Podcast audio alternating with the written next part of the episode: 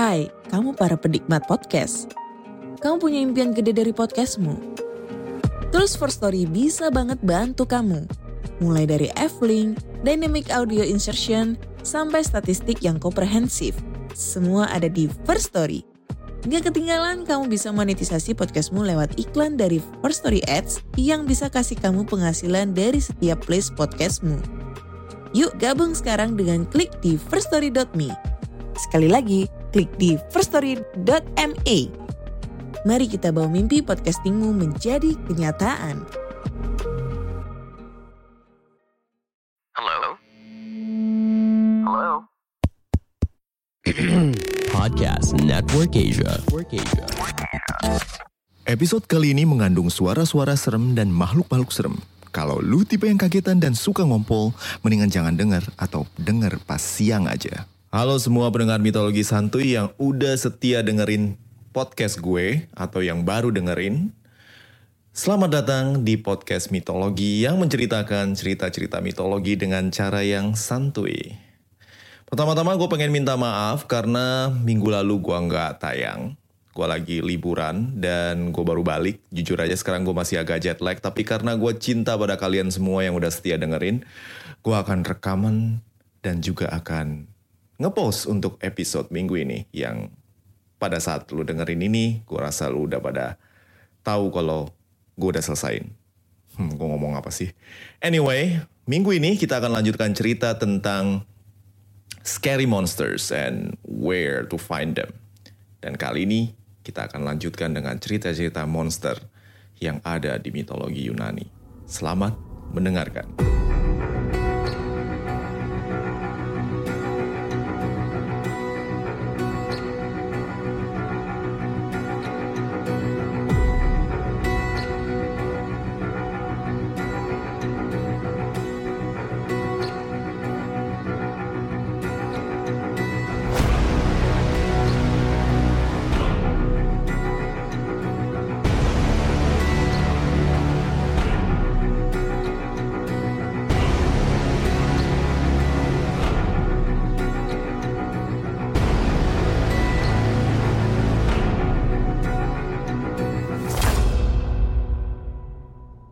Kalau di episode yang lalu, mungkin lu pernah dengar monster-monster yang gue ceritain.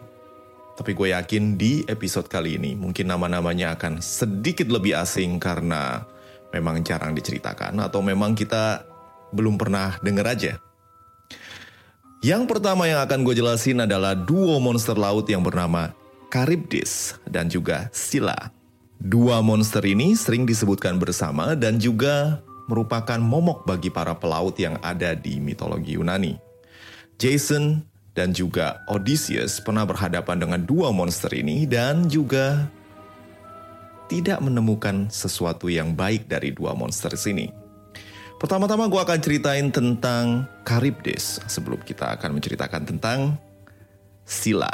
Seperti banyak monsters yang ada di mitologi Yunani, asal dari Charybdis adalah Hmm, either dia adalah anak dari dewa atau mungkin anak dari monster. Dalam hal Charybdis, Charybdis adalah anak dari Poseidon dan Gaia.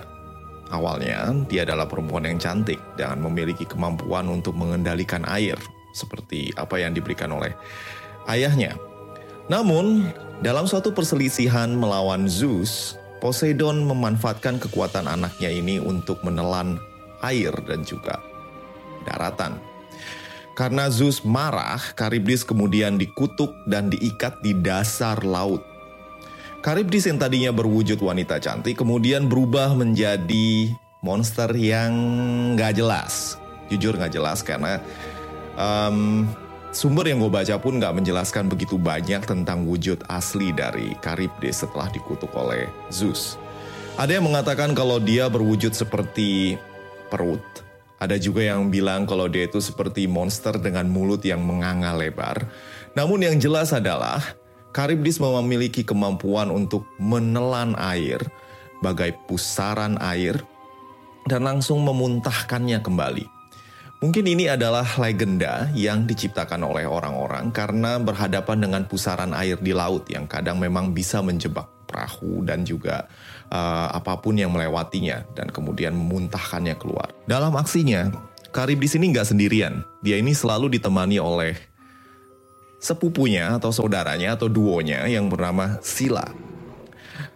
Dalam menjalankan tugasnya sebagai seorang monster yang menjaga lautan dan juga meneror para pelaut yang berusaha lewat, dikatakan Karibdis ini memiliki kemampuan untuk menelan air dan mengacaukan ombak. Makanya banyak pelaut yang menghindari, termasuk dua pelaut yang kenamaan dan juga merupakan dua pahlawan dari uh, mitologi Yunani yaitu Jason dan juga Odysseus. Jason dikatakan di hmm, diminta oleh Hera untuk menghindari laut yang dihuni oleh Charybdis karena memang lebih baik menghindari daripada melawan monster yang tidak mungkin bisa dikalahkan oleh kapal dan juga pedang. Sedangkan Odysseus, dia dikatakan untuk menghindari Charybdis juga, tapi karena memang mereka harus melewati uh, tempat di mana dua monsters yang mengerikan itu yaitu Charybdis dan juga Sila. Odysseus tidak memiliki pilihan yang lebih baik di antara dua ini. Lu kalau misalnya mau lewat sebelah sini, lu bakalan kena Charybdis, sebelah sana kena Sila. Oh iya, gue belum ceritain. Um, Charybdis dan Sila dikatakan menempati uh, posisi mereka atau pos mereka atau pos jaga mereka lah kayak gitulah di Selat Bosphorus. Pernah dengan Selat Bosphorus? Kalau kalian hmm, pernah ke Turki, yaitu di Istanbul, ada satu selat yang memisahkan benua Eropa dan juga benua Asia. Di bagian Eropa tinggallah Sila, dan di bagian dari Asia tinggallah Charybdis. Selat ini memang sejak dari zaman dulu merupakan satu selat yang mengerikan bagi pelaut karena ombaknya sangat sulit diprediksi. Odysseus ketika melewati tempat ini dikatakan untuk menghindari Charybdis, dia harus berhadapan dengan Sila. Ketika melewati selat ini, Odysseus memilih untuk menghindari Charybdis karena lebih mengerikan daripada Sila. Namun, ketika berhadapan dengan Sila, Odysseus harus kehilangan enam orang awaknya yang ditelan bulat-bulat oleh Sila yang mengerikan. Seperti apa yang terjadi kepada Charybdis, Sila adalah monster yang sebenarnya lahir dari nasib buruk. Sila awalnya adalah perempuan cantik, atau mungkin dalam beberapa versi dikatakan kalau dia ini adalah sebuah seorang nymph. Nymph itu adalah semacam peri air. Konon Sila ini cantik dan ditaksir oleh seorang uh, dewa air yang bernama Glaucus. Dan Glaucus juga merupakan objek dari cinta seorang penyihir yaitu Circe. Circe cemburu karena cintanya tak berbalas dengan dari Glaucus. Karena Glaucus kebetulan naksir cewek lain yaitu Sila. Circe kemudian memberikan satu hmm, mungkin parfum atau mungkin minyak nyong-nyong atau mungkin uh, ramuan apa pun itu yang dikatakan akan membantu Glaucus untuk memenangkan cinta dari Sila. Namun setelah dipakai oleh Sila, yang terjadi adalah Sila kemudian menjadi satu monster mengerikan yang digambarkan berkepala enam, bergigi seperti ikan hiu, dan ada anjing liar dari perutnya, dan berbagai monster yang mengerikan uh, dan mungkin imajinasi orang Yunani waktu itu memang terlalu lebay. Tapi yang jelas dari beberapa sumber yang gue baca, Sila wujudnya itu mirip seperti monster um, sebut saja Uh, Oke, okay. lu pernah ngeliat monster Loch Ness kan, yang lehernya panjang, atau mungkin lu pernah ngeliat film dinosaurus kayak Jurassic Park yang lehernya panjang gitu kayak semacam apa ya namanya, Plesiosaurus, yes, yes, Plesiosaurus yang kena mutasi genetik sampai punya kepala 6 biji. Ya bayangin aja kayak gitu deh. Dan of course setelah berubah menjadi monster seperti ini, Glaucus pun tidak berani mendekati lagi dan meninggalkannya begitu saja dan Sila kehilangan sifat ayunya dan kemudian hidup di seberang dari Charybdis sebagai penunggu Selat Bosphorus yang mengerikan itu. Jika ada pelaut yang melewati Selat Bosphorus, Entah dia harus berhadapan dengan Charybdis, yaitu pusaran air, atau berhadapan dengan Sila, monster berkepala enam yang buas dan juga gemar memangsa manusia. Salah satu dari para pahlawan yang pernah berhadapan dengan Sila, yang udah gue ceritain juga tadi barusan, adalah Odysseus yang kebetulan melewati daerah ini dan dia memilih untuk melewati da- air atau perairan yang dekat dengan Sila daripada berhadapan dengan Charybdis. Ketika berhadapan dengan Sila, of course Odysseus walaupun dia cerdas dan juga pemberani tidak bisa melawan monster yang menguasai lautan ini. Dan yang terjadi adalah enam dari krunya, krunya ini, kok kru sih gue jadi cadel mendadak. Krunya ini kemudian dicaplok hidup-hidup oleh enam dari kepala Sila.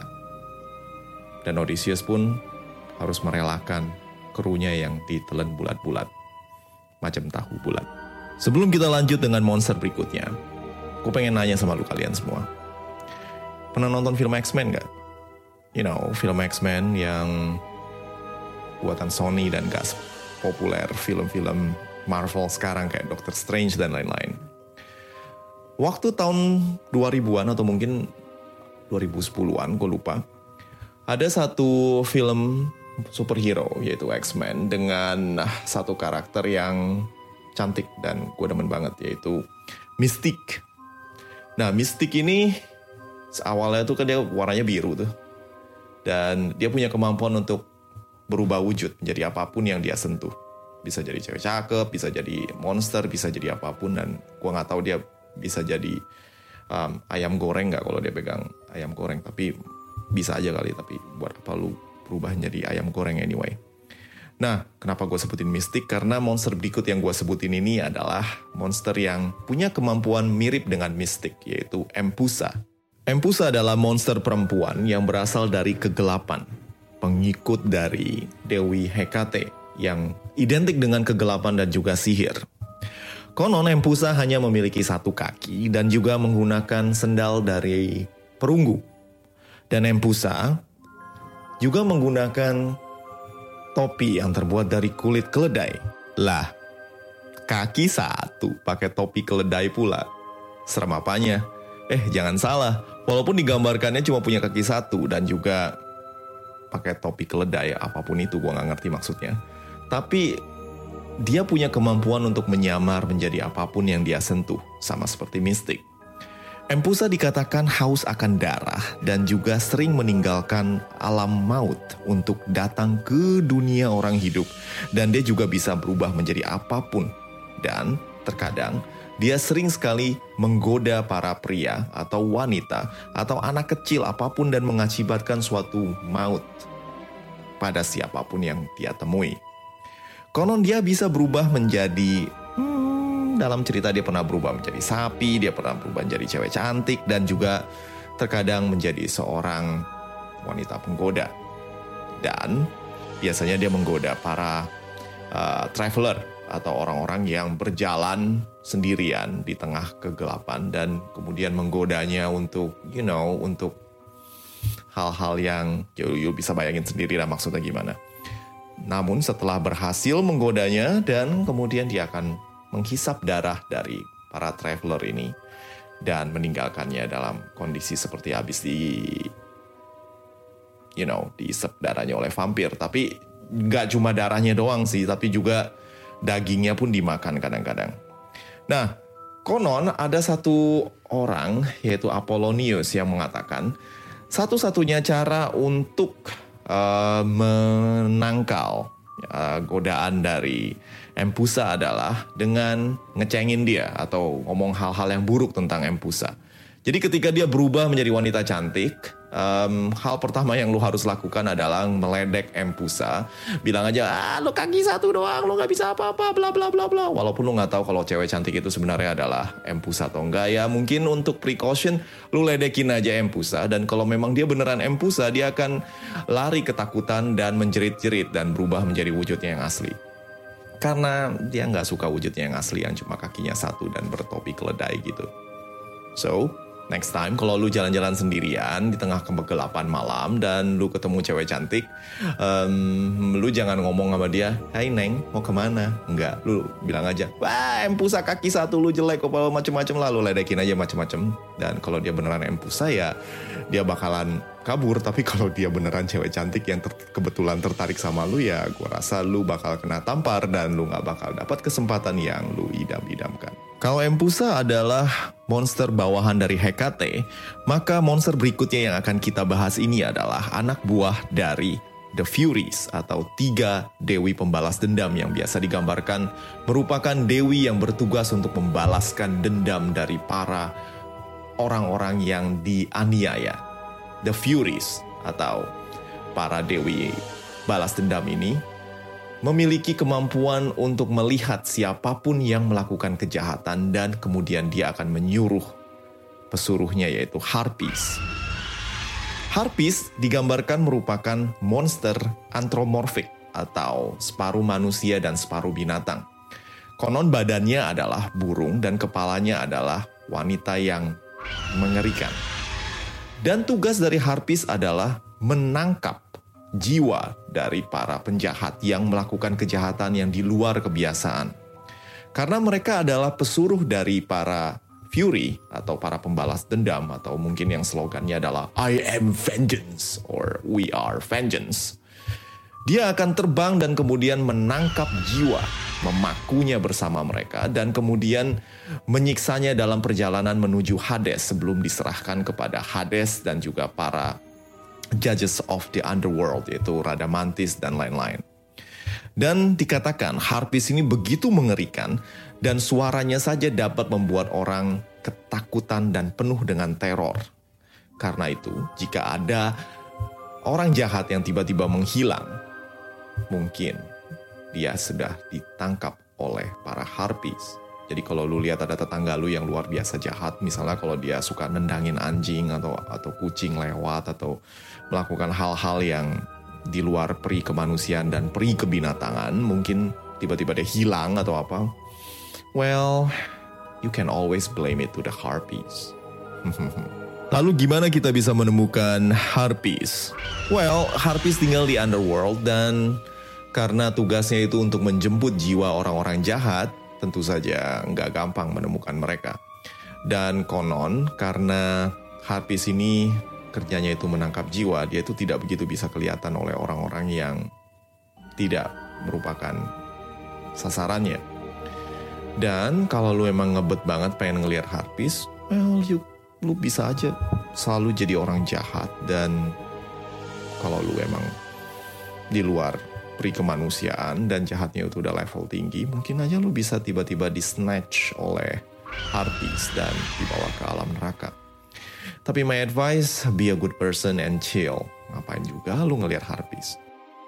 Beberapa waktu yang lalu gue sempet ngecek-ngecek IG gue dan ada juga yang kasih komentar tentang Zeus. Dan jujur aja, ada beberapa pembaca atau pendengar yang kagak begitu suka dengan Zeus. Of course, yes. Walaupun dia raja para dewa, memang dia nggak sempurna dan sering sekali melakukan hal-hal yang mengakibatkan kita geleng-geleng kepala dan juga Why did you do this, Zeus?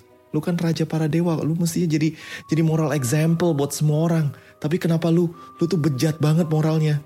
Well, uh, begitulah Zeus digambarkan oleh para penulis cerita dari mitologi Yunani dan juga memang dia kayak gitu, mau gimana? Tapi karena Zeus begitu, makanya kita punya banyak cerita-cerita mitologi Yunani. Kalau dia nggak kayak gitu ya mungkin uh, ceritanya tipis dan mungkin lu, you know, kayak cerita Demon Slayer waktu itu gue pernah bilang kan. Dan gak ada lanjutannya, gak seru dong. Terus gue kehilangan uh, mata pencaharian sebagai podcaster karena mitologi Yunani gue bakal jelek banget dan juga ceritanya bakal garing dan dikit banget, ya kan? Nah, kali ini monster berikutnya adalah ulah Zeus juga. Dan monster berikutnya ini bernama Lamia. Awalnya Lamia ini adalah ratu yang cantik yang berasal dari Libya. Ya, Libya tempat Muammar Gaddafi. Ya, well, Libya dalam mitologi Yunani adalah bagian dari Afrika Utara yang juga menjadi koloni. Kok koloni? Sorry, Gue jadi ngaco. Uh, koloni dari bangsa Yunani. Nah, Lamia adalah ratu yang cantik dan juga seperti wanita-wanita cantik atau mungkin peri-peri cantik, dia juga menarik perhatian dari Zeus. Zeus kemudian jatuh cinta kepada Lamia dan memiliki beberapa anak dengan Lamia. Of course, istri resmi dari Zeus marah luar biasa dan Hera, yaitu istri resminya, membunuh semua anak-anak yang dilahirkan dari hubungan gelap Zeus dan juga Lamia. Lamia yang anaknya mati semua merasa sedih dan kemudian mengubah dirinya menjadi seorang monster. Monster mengerikan yang haus akan darah, tapi bukan sembarangan darah. Lamia adalah monster pemakan bayi. Ya, karena kesedihannya dan juga kehilangan dari anak-anaknya semua, Lamia pergi berburu, menghantui semua wanita-wanita yang baru saja melahirkan atau memiliki anak di bawah tiga tahun dan memakannya. Entah apa tujuannya, tapi yang jelas, Lamia adalah monster yang lahir karena kekecewaan dan juga karena kesedihan akan kehilangan anak-anak. Mungkin dia somehow merasa kalau anak adalah bagian dari dirinya hingga ia kemudian berburu anak dan memakannya. Dan dia sering sekali mengambil anak-anak yang baru lahir dan kemudian menelannya. Dan konon Lamia begitu mengerikan dan dia bisa menarik matanya keluar dan kemudian menaruhnya kembali. Mengakibatkan ibu-ibu yang ngelihat monster ini pingsan dan kaget dan kemudian dia langsung mengambil anaknya dan memakannya. Mungkin legenda ini diciptakan karena adanya banyak bayi yang meninggal ya setelah lahir di zaman mitologi Yunani kuno. Dan Lamia sering sekali menjadi kambing hitam akan kematian dari bayi-bayi di zaman mitologi Yunani. Begitulah cerita dari Lamia. Ulah Zeus lagi? Kecemburuan Hera lagi? Well, ini bukan satu atau dua kali. Lu akan menemukan banyak cerita tentang hal-hal ini. Nah, demikianlah episode dari Scary Monsters and Where to Find Them Part 2. Memang masih banyak monster-monster yang belum gue cover, tapi kali ini gue pengen minta kalian untuk, you know, kasih gue saran monster mana yang pengen lu denger. Lu bisa post di IG gue atau mungkin DM gue di IG Mitologi Santuy. Atau kalau lu pengen ngedukung podcast ini, lu juga boleh mampir ke laman traktir mitologi santuy seperti seseorang yang udah traktir gue kopi dan lu bisa kasih pesan gue di sana. Mungkin gue akan cover lagi Scary Monsters yang lain, tapi lihat dulu deh. Minggu ini gue baru balik guys, jadi gue capek banget bener-bener. Dan gue akan usahain minggu depan lagi kita akan datang dengan uh, episode-episode yang terbaru. Dan kalau lu notice kali ini memang gue nggak nulis pakai skrip. Gue bener-bener bikin tanpa skrip kali ini. Dan gue langsung celoteh-celoteh aja berdasarkan apa yang gue tahu dan beberapa notes. Jadi kalau lu ngerasa kayak, oh kok episode kali ini rasanya agak beda ya. Ya memang karena gue bikin dengan tanpa skrip. Mudah-mudahan minggu depan kita akan datang ke episode yang lebih bagus lagi. Oke? Okay? Terima kasih untuk perhatiannya semua dan sampai jumpa di episode selanjutnya. Bye. Pandangan dan opini yang disampaikan oleh kreator podcast, host, dan tamu tidak mencerminkan kebijakan resmi dan bagian dari podcast Network Asia. Setiap konten yang disampaikan mereka di dalam podcast adalah opini mereka sendiri dan tidak bermaksud untuk merugikan agama, grup etnik, perkumpulan, organisasi, perusahaan, perorangan, atau siapa pun dan apa pun.